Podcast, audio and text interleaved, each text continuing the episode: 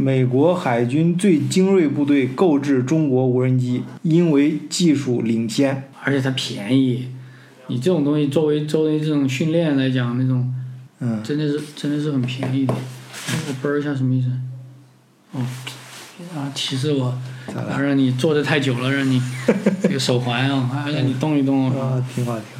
德国视角的朋友，大家好，今天是周末，呃，老张说这个国庆节要做一期节目，我感觉每次从我家家门过的时候，感觉都欠我欠我一笔债，今天终于来还债了。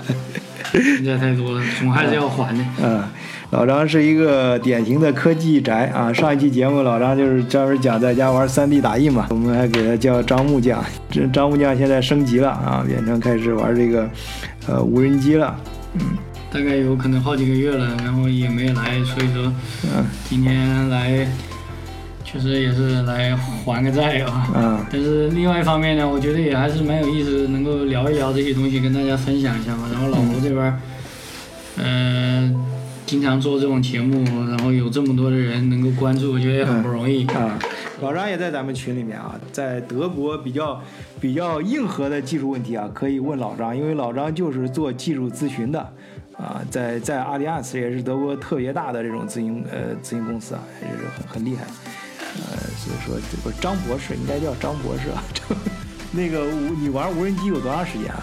其实无人机比那个 3D 打印还要早，无人机是去年，去年、啊也不也不算很早了，因为无人机这个东西已经已经很久了。你看大疆的这个已经都好几年，嗯好几年。我其实最开始的话，一直也就是想弄一个那个很简单的遥控飞机啊，啊遥控飞机去年我看应该是前年吧，前年我买过一个，啊也买一个买过一个，但是它是一个固定翼的，啊固定翼的一个那个飞机。啊呃，当时玩了一下，玩了一下呢，就是说它也可以满足你的一些需求，它也可以飞得比较远。嗯呃、我估计那个当时是应该是一个法国的一一家那个出的，哎，老张，我不太明白是这玩意儿到底有啥好玩的？你你说你到底图个啥来？大嫂在家里是不是经常说你搞什么飞机？那一款我当时也是，就是说你可以连到你手机上面，啊。它那个可以图传，啊。可以实时图传过来，你手机上你可以看，哎，它飞到飞到上面，你可以看一下。嗯当时其实也就是为了大概这样飞一下，感觉一下嘛，因为啊。我以前学那个航空啊，啊！所以一直有以前学航空啊？对我以前是学航空的，所以说也有这么个也有个我以为你真是学木匠出身，以前也就这么个情节，因为我我爸妈本来就在飞机公司的，他们是吧？啊呃一直其实从小就接触飞机这个东西，啊啊呃，真正想做这种模型呢，嗯以前在学校的时候也做过，嗯现在就是说啊！有点儿这种有点儿这种种时间呢，也就想想继续玩一下，啊所以说那个时候去前年嘛，前年买过一个那个那个、嗯。那个其实就是比较入门的，嗯。它也有图传，也有也有这个，呃，你也可以可以有这种通过它那个遥控，嗯。但是它那个唯一一个缺陷呢，就是因为在我们我们这个地方啊，嗯是有一片儿那个湖边那个地方啊！有，对，那边你上次你说那个自然保护区，我还真真真去看了看。在前面 就我们那那边有一个那个很大一个草坪，啊。因为它这个固定翼呢，它就像那个飞机起落一样的，它需要很大一个半径，啊。就它不是说像你这种这种现在这种试桨的这种无人机，直接啊。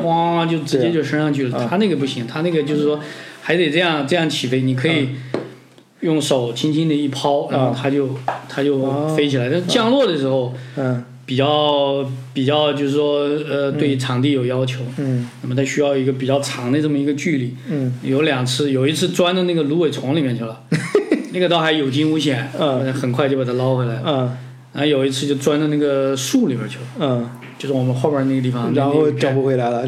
找找是找回来了，嗯。那那天反正挺费劲的，在在里面扒拉扒拉扒拉，你知道在上面，嗯刚开始你还能听到它哔哔哔有那个声音，嗯然后后边把它捞下来了以后，嗯。捞下来以后呢，最后也觉得确实还不行，就是说，嗯，然后我就把它卖了，很快很快很快就卖了。多少钱呢？这个东西？那个还不贵，那个当时可能还不到两百块钱，啊不到两百块钱，所不到两块钱的东西你卖了能卖多少钱？我基本上原价卖的。我这么那为为谁会买啊？有有有有有有网上网上有人买，就是在嗯 eBay 上面我就拍了这种，是啊？基本上原价卖。然后完了以后呢，就准备说是还是买一个那个，嗯就买一个买一个好一点的，嗯呃，然后大疆那无人机是就一直都做的做的比较好，在这种嗯呃专业级的我们就不说了，它那种这种业余级的这种里面的话，嗯。呃，国内你像几几千块钱这种东西啊，嗯。也还是怎么讲，就是在在德国这边卖的贵一点。那个是我去年回国的时候从国内嗯。国内买了一个拿回来的，嗯。拿回来呢，当时本来它还有一个，就是说你可以在大疆买一个这个一年的这种、呃买一个保修，嗯对，如果你坏了啊，嗯。或者你不管你怎么，你只要嗯。自己飞飞坏了，只要你那个嗯。机器还在，然后他就给你换，就换新，他有一个叫做换新计划，嗯。那个实际上就几百块钱一年。嗯。但是我正好把那个时间给错过了，就是说你买新机，嗯，好像完了以后三天之内吧，嗯。你必须得去办那个证。办那个那个换新。嗯。呃，我当时把那个时间给错过了，嗯。不知道怎么算，算错了一天，因为我当时从国内拿回来，就正好就就错了一天，错了一天，就这一年呢，基本上说老实话也、嗯。也没有特别的这种疯狂的去飞，就是嗯。因为它毕竟还受那种天气也还有个影响。虽虽然你可以，你像在那儿，我从我们家那个外面外面那个呃草坪那儿直接就可以飞上去，嗯。在家附近的飞了几次呢，就就其实也就没啥意思了，因为老是那些东西，嗯。就没啥意思。也就是出去玩的时候啊，嗯。度假呀、什么的时候，带着出去飞一飞，从天上有时候照个相啊，嗯或者说照个全家福，然后怎么怎么，反正弄一下。嗯，因为有有很多地方对吧，也不是就你都能够随便飞，是不是哪儿都能让你飞的不。让你飞。你可以强行的不理他，但是嗯那个那个 就那个上次汉堡不是有有无人机造成造成那个航班都都给停了嘛，啊机场都都给关闭。那那飞能搞？不，你就飞到那附近的话，它就有影响啊。一个鸟都能把飞机弄的，你那个这个无人机窜到涡轮里，它那个还是还是蛮那个什么的。嗯，就是。这个这个是我在喀什尔拍那个他们那个大力神的那、啊那那那那一段远远的那个上面那个就是大力神，啊，我看。看这个差不多估计有三百三百米的一个高度，我看有没有声音，没有声音，靠，嗯，哦，它可以录出来声音的吗？不，它它没有声音。哇，这么清楚啊！四 K 啊，开玩笑呢。我靠！你这个这这手机上放的还不是四 K 的，啊，是，这这这都放不出来。如果手机上这那个手机分辨率达不到，这种感觉就不一样。嗯，不是无人机从什么时候开始？好像也就这两年冒出来。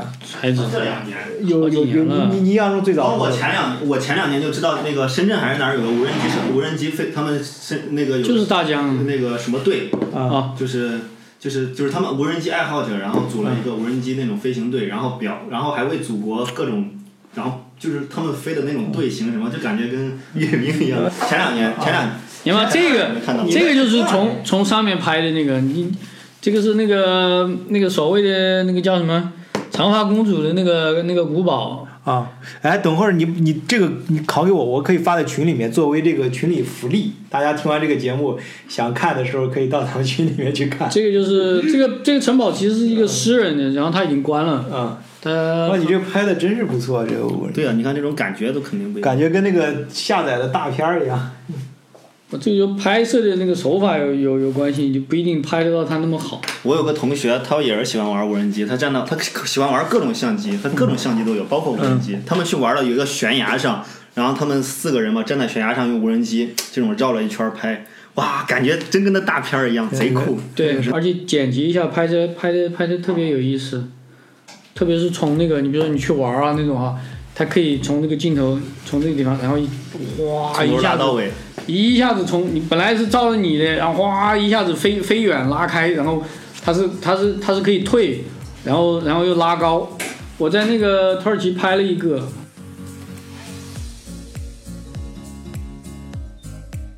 那个我突然想起来，小时候啊，我们小时候就是一个是喜欢在家里面喜欢那个折那个纸飞机，在教室里面折纸飞机，怎么折？我现在还记得可清楚，把那个翅膀，原来是觉得翅膀叠的大一点能飞得远，后来发现翅膀大一点它飞得更稳，但是并并不好。然后把翅膀边上再折起来一点，然后屁股尾巴，然后撕掉一撕掉一块，然后把它卷上去，然后然后这种各种，我现在还记得很多一些小技巧。我我现在突你一说那个，我突然想起来，为什么这个好像人的天性啊，小时候就是咱我我小时候那个什么少年宫那时候演什么少儿科技片，都是什么航天少年。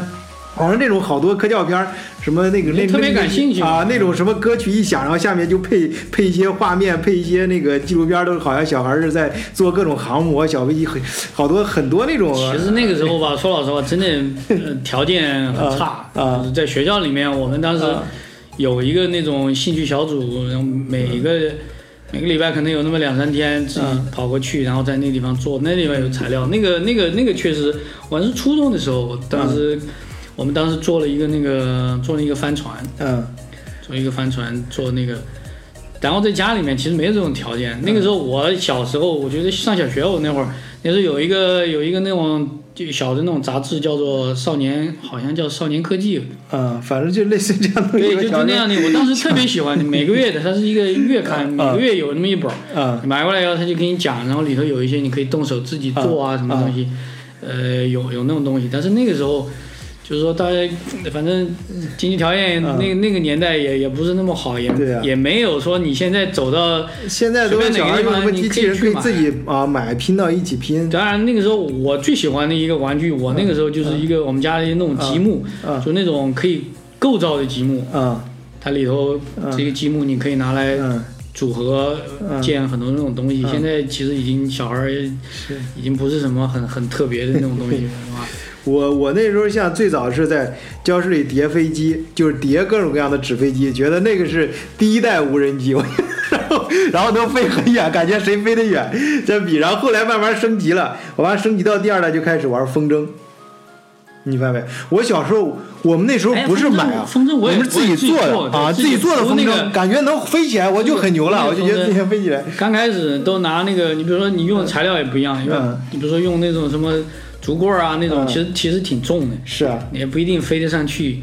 嗯然后比较轻的一种，你要做那个航模，它的那个那种松木啊那种啊，那个木头就很轻。哇，你们挺高级啊！我们那时候就是能拿竹皮儿，就把竹皮儿捋捋的细一点，那就很不错啊。我那那个竹子有弹性嘛，它有弹性我。倒也没也没有用那个材料做，啊因为当时在学校那个那个时候好像，呃，还我看是之前还是之后了吧，反正没有、没有也没用那个、嗯。那那种真的材材料去做什么那种风筝，那我估计那都比较后边一点。嗯。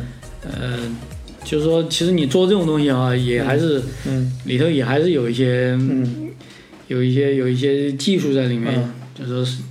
你很多，你看以前我们买那种风筝，别人自己做的，那还是手艺，那是。嗯，你风筝风筝好像你看纸飞机的时候，就是那时候就是闹着玩，在班级里。然后到风筝了，开始就是说开始和同学一块儿，就是你把它能飞的看，就真的是看谁飞得高，能把它飞得高了，就觉得很有成就感。尤其是有时候那时候，我觉得都放风筝一般都是到初中那时候了。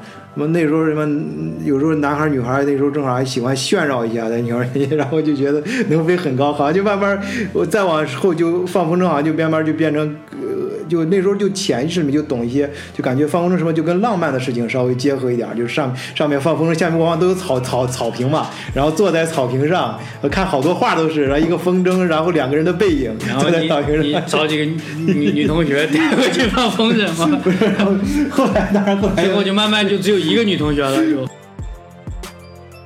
再往后面想，就开始，我记得国内有些人他真的是能拼出来那种无人机，反正能扔到天上能飞很长时间那种，那那种就是能能遥控的什么那都能遥遥控的那个，其实我九十年代肯定就有了，就是它当时模拟式的那种遥控器，呃，那那个呢，可能那个时候还没有那么多现成的东西，你可以拿来哎买过来你可以用的，那个时候可能还需要，确实需要有点这种电子的这种，嗯。你要焊啊，你不要买什么器件过来弄那个啊。嗯。现在的话确实很方便，你看你要就算你要自己做一个，嗯。现在有专门的那种飞行控制器，嗯。买过来，然后再加几个马达，你就嗯。自己现在你在那种3 D，你那个它的那个框架，你可以用3 D 打印机打出来，然后把那个装上，嗯。或者说你直接就网上淘宝上一买那就那种框架都有的，你就自己就组装，嗯完全完全完全也可以。有些有小孩儿有有有专门做这个，嗯。是对，我就是说他这个这个发展过程啊，你像最早的时候，像我小时候那时候七八十年代那时候就真的是叠叠飞机就是纯粹游玩，然后只要大一点了开始放风筝什么的，呃，然后就开始就是除了纯粹的玩了，稍微有点内容加进去了，然后然后再再大一点了，完就能看到电视上什么各方航模比赛呀、什么的，哎，这就就开始追求技术本身了，就真的是跟科技感觉，哎，这个跟科技好像有有点沾边了你。要自己自己动手去嗯做一些东西呢，然后慢慢你就会去跟这些东西去去接触。嗯。像做这个做这种这种飞机模型，嗯。你要能做那种控制。以前那种呃做飞机模型做那个控制器那种，我上初中的时候那个时候已都已经已经都有，嗯。只是我们当时反正最开始没让我们没让我们用，在学校里面我们只是比较简单一点，就是做那种船的那种模型啊，嗯。呃，那个都是不是不是用现在不是用电池的，它是用那个，比如说是用烧油的，就像那个内燃机一样的那种，嗯，马达咣一发，那个马力真的还蛮大的。啊，那玩的比较大了，我。对，那那个我们 学校当时有一个那个有一个那个快艇的那个模型，啊那个没有让我们出去，那个时候还没让我们出去玩，那个老师也就是带我们在那个嗯在学在学校里面嗯。水池子里面那玩一下，嗯。然后把那个马达嗯。发动，让我们让我们感受一下。嗯最后最后因为什么各种各样原因，最后解散了，所以也就很遗憾，没有没有嗯。没有，其实没有做到最后那个，然后中间就就到现在，你看都过了，这都是怎么讲，差不多三十多年了吧？嗯。要从那个那那那个时候开始，现在相当于就是说有有点这么个条件了，嗯。哎，自己有些东西捡起来有点兴趣，嗯补一下了，也是也是一下。刚才呢，我记得咱们说到那个为什么大疆发展这么快，我就想这个事儿啊。就刚才就像说那个从纸飞机到风筝到这个呃航模比赛啊，各种这种每个中国至少我现在闭上眼睛我能回想起来，中国好像那那几年很多这种就各种航模的，大家开始自己倒腾的小东西，不管飞得怎么样吧。但是这个气氛，我在一个就是很小的城市里面就能感感觉到。那么现在后来再发展到现在无人机，它就不仅只是追求技术本身了，就是哎又能够回归到呃一些加入一些新的内容进去，然后又能回又能又能加入一个维度，就是商业化。他把这个东西就是不仅是你像如果是国家或者是各种协会搞这个组组织比赛吧，他就是为了谁谁东西做得好嘛。然后到后面到大疆的话，你光东西做得好还不行，还得有商业化。对对对，我刚才想说这么多，主要还有一个很重要，我总结的原因啊，这么刚才绕绕绕绕的我都忘了，就是这说明啊。中国无人机之所以能发展起来啊，就像乒乓球能成为中国国际在全世界称霸一样，那就是因为这个土壤全民啊对这个感兴趣。我记得我在在我小时候就我学校条件不管有多差啊，就随便拿那个那那种桌子板凳啊、呃砖头啊垒一垒，然后上面甚至拿个桌板就破旧的门板翻过来，然后中间再垒画条线，这就能打乒乓球一样。哎，全民都有这个玩无人机的这个兴趣，然后国家也有这方面的引导啊。咱们中国啊，我觉得中国人这几年就特别牛的，特别强，就是只要咱能玩得起啥，哎，全老百姓感兴趣，那那那玩到全世界第一就是一个时间问题啊。那这我觉得按照这个现在这个市场模式发展下去，我觉得未来这个无人机市场很可能是中国垄断啊。我感觉现在都有大都好像有点这趋势。它也是一个就是时代就是自然而然这种科技一块儿嗯。共同呃促成的这么一个，嗯。它不仅它不能它不是从航模那个开始，它是带着这种体验的，因为嗯这个现现在的无人机不仅仅是带着哎我把这个飞机这样飞上去，我操控它在天上嗯。飞飞一圈就完了，嗯。它有体验，就是说你你不管也是你戴这个眼镜儿也好，嗯你可以实时的这种看，就是以第一，嗯。呃，这种第一人的这种模式，你就像坐在这个机舱里面那种模式，嗯。或者说你仅仅是拿着你这个手机，它有个屏幕给你显示，哎，它前面这个镜头所拍摄到这个东西，这个是这个是有体验的，嗯。也就是说你现在把你的这个照相的、这个录像的这种功能放到这个上面去的。嗯。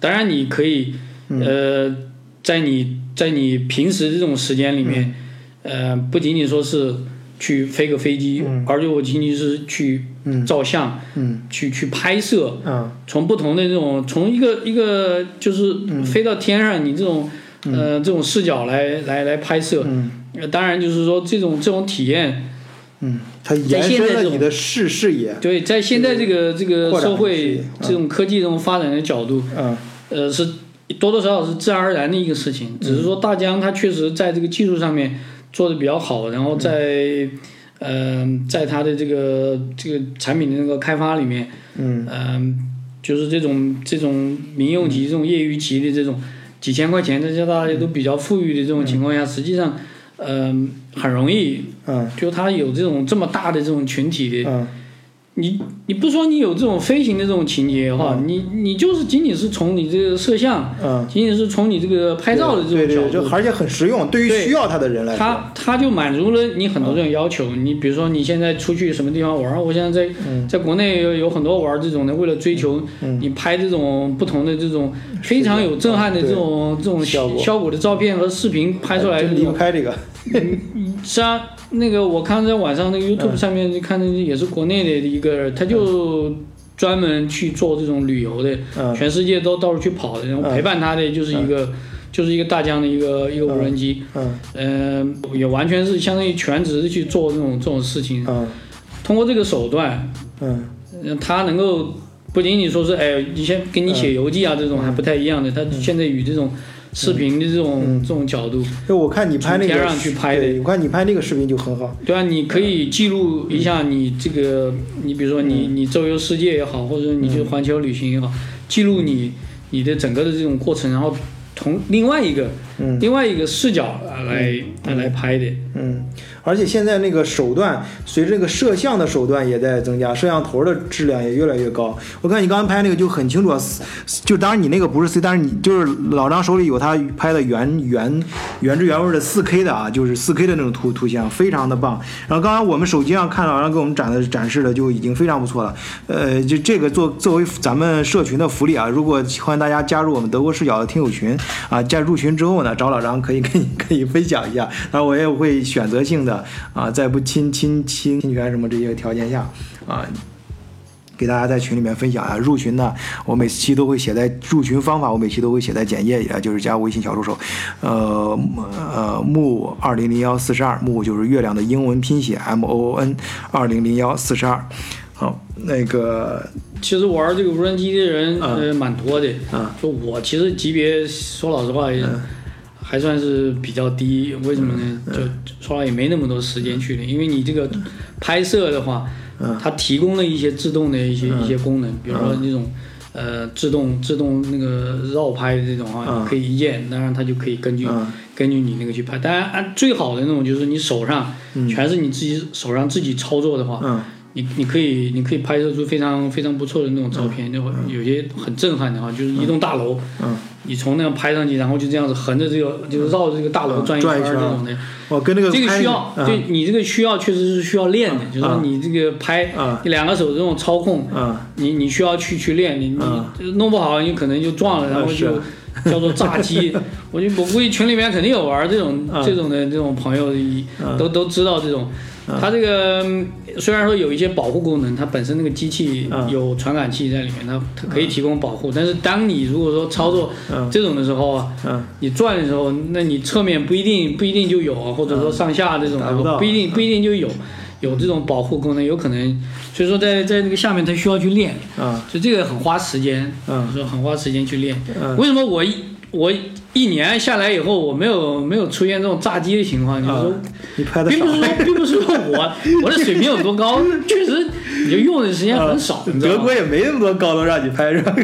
不一定就高楼嘛，其实我这主要也就是说哎，德国拍高楼这是违法的吧？在市区是不让这样整的吧？市区的话，还有一个就是它那个呃信号干扰也比较强。就就说我们这一片儿，啊我从我们家那个那个草坪那边要要要想飞到那个呃，就就其实一公里啊，啊一公里你它那个距离来说完全没有问题。按照理论上讲，它可以飞七公里，它它遥控那个信号可以指挥七公里啊但是你要你要那个完全没有干扰的那啊种情况下，它可以达得到。啊而且那个电池也不一定就是你七公里可能刚飞过去，你马上就得回来。啊而且它没有干扰的情况，像我们这一片一飞到这个这个这个这边这种这种家属区啊，或者说叫做这个居住区啊，那边楼里面啊那个那个无线那种信号很多的嗯，它会受干扰。啊！就手手机什么那个什么信号手机和那个就是你家里面的这种 WiFi 这种信号，它它会干扰它就。不行了。所以说到了一定程度以后，它就没有信号，那那不丢了？它会自动飞回来。它有那个 GPS，它会自动飞回来，哦，自动飞回那个你起落的那种地方。嗯嗯，这个这些这些功能就是说，它都已经已经做的比较好了。现在那个大疆的那个最新的就是它那个穿越机，那个那个就就没有这么多功能。啊它那个追求的就是另外一个刺激，啊就是所谓穿越机。那你你可以想象，你你直接在那个森林里面，哗，直接那种很快的速度就感觉飞过去，自己在飞，感觉就在那种 自己是超人啊！对啊，你直接就在那个 这个这个树林里面哗哗哗这样飞过去，这个树就直接哗哗哗的就那数据量传传输要非常大的，带宽要很很强才行。对它那个那个功率应该应该是呃蛮强的，而且那个我看呃网上他们有这种测评的那种，啊，在现在就是这种图传技术还是做得很好的，就戴个 VR 眼眼眼镜是吧？对的，他就戴那个啊戴一个眼镜儿，戴个眼镜儿，然后眼镜儿上面嗯。有四个天线，嗯，要不然这个不够用啊。那个那个就那个就比较比较猛的，那那个那个呢，就是可能下一步，嗯。因为我上次我老婆就她这次去那个去那个那个西藏玩回来以后，她就说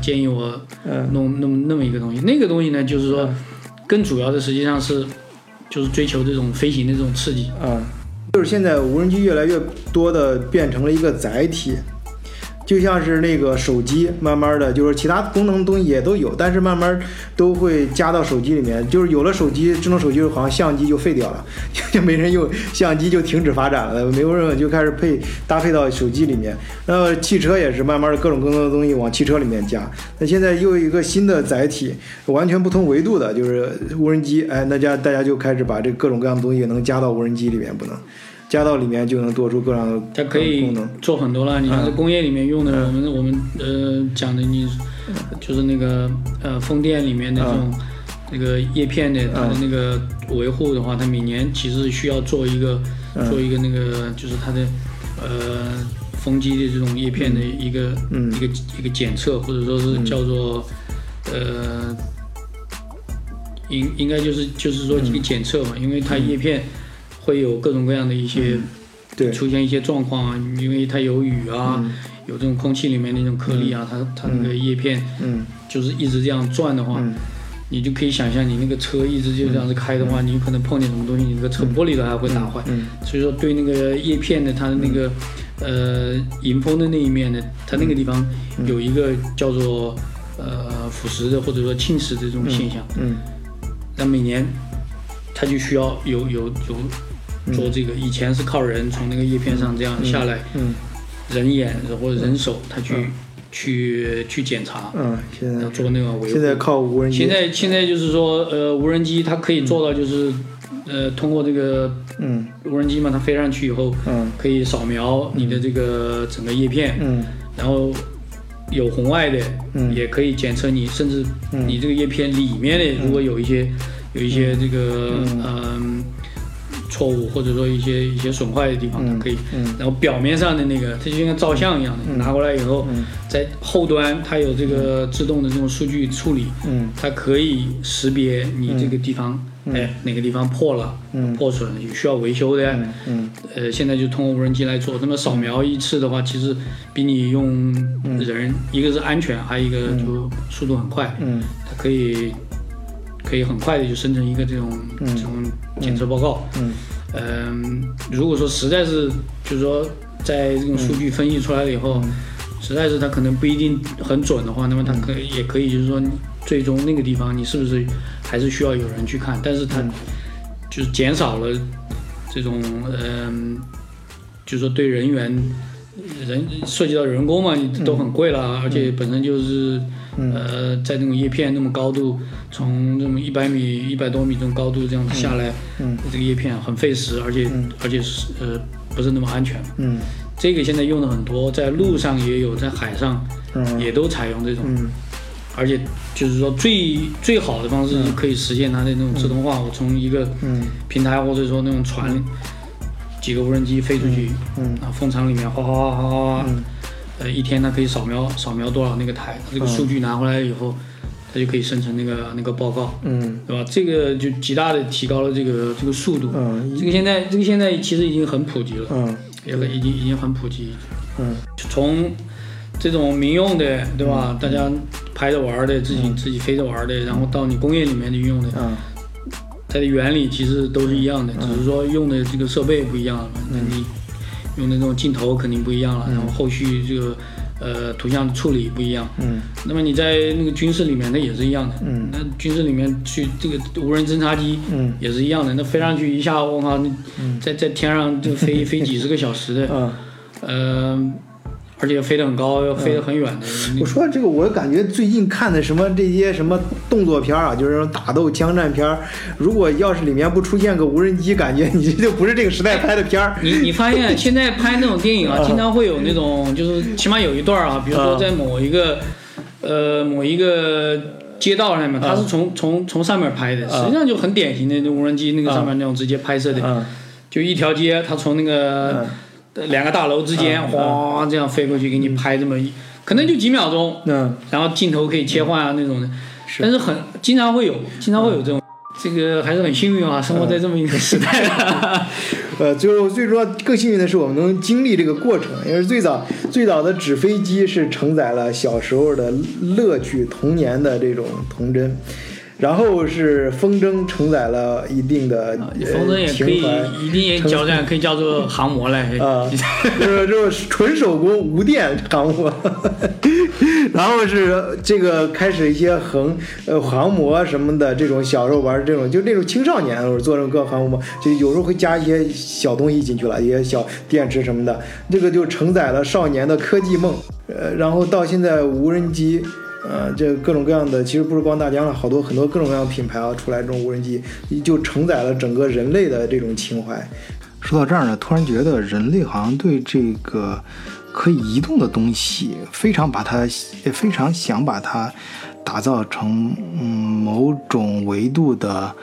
呃，或者某几种维度的载体啊，你比如说我前面提到的手机，它不仅承载了移动的信号啊，也承载了现在越来越多的其他呃本应该有单独设备的那些装备的功能。嗯，还有移动的汽车啊，这就不用就不用说了啊。然后是我们现在能飞的这个无人机。哎，我突然脑洞又开往外开一点啊，呃，就是再往大处想啊，就是咱自己这个所在的星球，哎，地球在在宇宙中行走，它也是在，它也是一个载体啊，就是然后人。本身啊、就是咱们人本身呐，其实也是一个载体。呃，人们在从古到今都在不停的往自己身上加装备嘛。到现在人工智能出来，人的很多估计用不了多长时间，人的各种器官还有还有什么东西可能都可以被置换。嗯，就像那个前两年有一个电影。那，那个《攻壳机动队》啊，里面讲的那样，人慢慢就变成一个可拆卸、可随意，呃，加载并不断升级的一个载体了。呃，那好，这块跑题又跑得有点远哈。好，今天我们就是周末随便闲聊啊，可以说是瞎聊吧，跟老张在这儿瞎聊，跟张博士啊，希望大家能够加入我们的听友群，咱们没事儿呢也能够一块儿瞎聊一下。好，谢谢大家，今天就聊到这里，祝大家周末愉快。